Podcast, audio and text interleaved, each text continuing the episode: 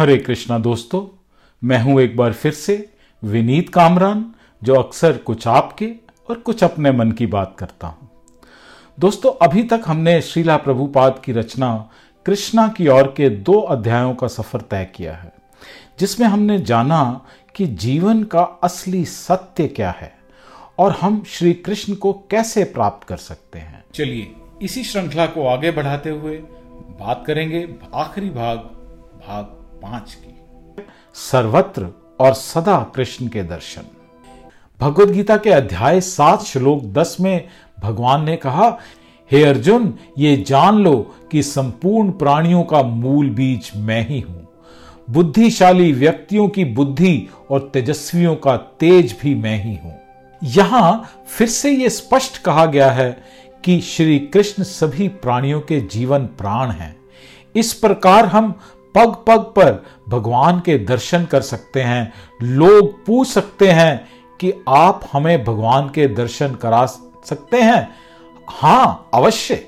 भगवान के दर्शन कई प्रकार से हो सकते हैं, किंतु यदि कोई व्यक्ति अपनी आँखें ही बंद कर ले और कहे कि मैं भगवान को देखूँगा ही नहीं तो उसे कैसे दिखाया जा सकता उपयुक्त श्लोक में बीजम शब्द का अर्थ है बीज, और इसे सनातन घोषित किया गया है। हम एक विशाल वृक्ष को देख सकते हैं, किंतु इस वृक्ष का मूल उद्गम क्या है? यह बीज ही है, वह सनातन है। अस्तित्व का कारण, ये बीज हर एक जीव में विद्यमान है।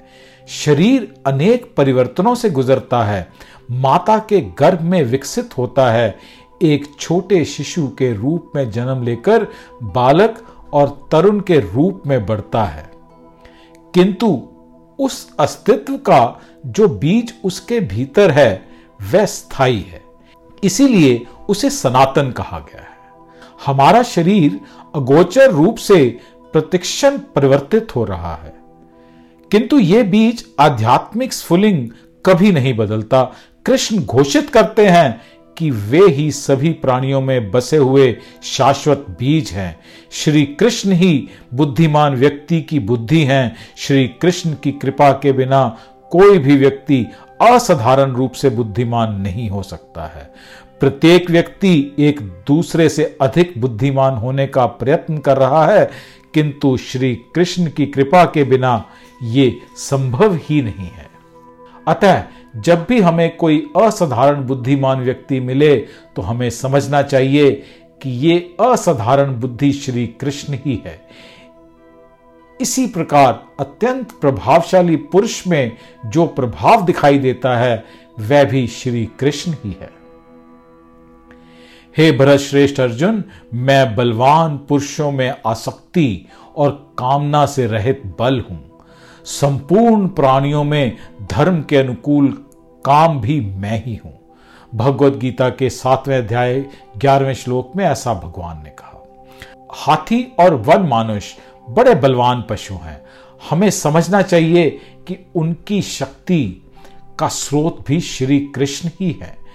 कोई भी मनुष्य अपने प्रयत्न से ऐसी शक्ति प्राप्त नहीं कर सकता, किंतु यदि श्री कृष्ण की कृपा हो जाए तो ये एक मनुष्य हाथी से सहस्त्रों गुना अधिक शक्ति प्राप्त कर सकता है। कहा जाता है कि महान योद्धा भीम, जो कुरुक्षेत्र के युद्ध में लड़ा था, दस हज़ार हाथियों का बल रखता था। इसी प्रकार मनुष्य में जो काम भाव है, यदि वह धर्म के प्रतिकूल नहीं है तो उसे भी श्री कृष्ण का रूप समझना चाहिए। ये काम भाव क्या है? काम का सामान्य अर्थ मैथुन लिया जाता है। किंतु जहाँ काम का अर्थ वह मैथुन है, जो धार्मिक सिद्धांतों के प्रतिकूल नहीं है। अर्थात अच्छी संतान प्राप्त करने के लिए मैथुन, यदि कोई पुरुष अच्छी कृष्ण भावना भावित संतान को जन्म दे सके तो वह हज़ारों बार संभोग कर सकता है। किंतु यदि वह कुत्ते बिल्लियों की मनोवृत्ति वाली संतान उत्पन्न करता है तो उसकी काम वासना जीवन धर्म के प्रतिकूल समझनी चाहिए। धार्मिक और सभ्य समाज में विवाह का उद्देश्य यह है कि स्त्री पुरुष सत संतान उत्पन्न करे। उसी के लिए ही मैथुन करे। इसीलिए विवाहित जीवन में काम सेवन धार्मिक और अविवाहित जीवन में काम सेवन अधार्मिक माना जाता है। वास्तव में यदि गृहस्थ आश्रम का काम जीवन धर्म अनुकूल हो तो गृहस्थ और सन्यासी में कोई अंतर नहीं है। भगवत गीता के अध्याय सात श्लोक बारह में भगवान ने कहा, सतोगुण, रजोगुण, तमोगुण से उत्पन्न होने वाले संपूर्ण भाव मेरी ही शक्ति से प्रदर्शित होते हैं। ऐसा समझना चाहिए कि एक दृष्टिकोण में मैं कुछ हूँ, किंतु मैं स्वतंत्र हूँ। मैं इस भौतिक प्रकृति के गुणों के अधीन नहीं हूँ। कोई श्री कृष्ण से यह प्रश्न कर सकता है, आप कहते हैं, मैं शब्द, जल, प्रकाश, सुगंध, सबका बीज, बल, काम, इच्छा आदि हूँ। तो क्या इसका तात्पर्य यह है कि आप केवल सत्व गुण में विद्यमान हैं? इस भौतिक जगत में सतोगुण, रजोगुण, तमोगुण तीनों हैं। अभी तक श्री कृष्ण ने अपने आप को सतोगुण में उत्पन्न भावों में व्यक्त किया है। उदाहरणार्थ, विवाह उपरांत धर्म अनुकूल काम में। किंतु अन्य दो गुणों, राजस और तामस के विषय में क्या स्थिति है? क्या श्री कृष्ण उनमें स्थित नहीं है? इसके उत्तर में श्री कृष्ण कहते हैं कि इस भौतिक जगत में जो कुछ दिखाई दे रहा है, वह प्रकृति के इन्हीं तीनों गुणों की अंत क्रिया का प्रणाम है।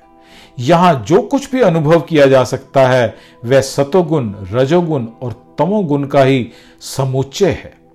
तथा श्री कृष्ण स्वयं कहते हैं, सभी स्थितियों में इन तीन गुणों की उत्पत्ति मेरे द्वारा होती है। चूँकि श्री कृष्ण इन तीनों गुणों के सृष्टा हैं, इसीलिए इन गुणों की स्थिति श्री कृष्ण में है, किंतु श्री कृष्ण उनमें स्थित नहीं है, क्योंकि श्री कृष्ण इन तीनों गुणों से परे हैं। इस प्रकार दूसरे अर्थ में तामसी असदवृत्ति या पदार्थ भी जो अज्ञान से उत्पन्न होते हैं, जब कृष्ण भावना में प्रयुक्त होते हैं तो कृष्ण रूप ही हो जाते हैं। ये कैसे? उदाहरणार्थ, एक विद्युत अभियंता, यानी कि इलेक्ट्रिकल इंजीनियर बिजली निर्माण का कार्य करता है। अपने घरों में हम इस विद्युत शक्ति का अनुभव फ्रिज या किसी और यंत्र में, ठंडक के रूप में और बिजली के चूल्हे में, गर्मी के रूप में करते हैं। किंतु ऊर्जा के उत्पत्ति स्थल, यानी कि बिजली घर में विद्युत शक्ति ना ठंडी है, ना गर्म है। अन्य प्राणियों के लिए इस शक्ति की अभिव्यक्ति भिन्न भिन्न प्रकार हो सकती है, किंतु श्री कृष्ण के लिए ये बिल्कुल भिन्न नहीं है। इसलिए हमें कभी कभी ऐसा लगता है कि श्री कृष्ण रजोगुण और तमोगुण के सिद्धांतों में लिप्त होकर कार्य कर रहे हैं। किंतु श्री कृष्ण के लिए वह कृष्ण के अतिरिक्त और कुछ नहीं होता, जैसे कि एक विद्युत अभियंता के लिए विद्युत शक्ति केवल विद्युत शक्ति है और कुछ भी नहीं। वह इस प्रकार का भेद नहीं करता, ये ठंडी बिजली है या फिर ये गर्म बिजली है। प्रत्येक पदार्थ की उत्पत्ति श्री कृष्ण से होती है। वास्तव में वेदांत सूत्र इस बात की पुष्टि करता है। प्रत्येक वस्तु का उद्भव भगवान से होता है।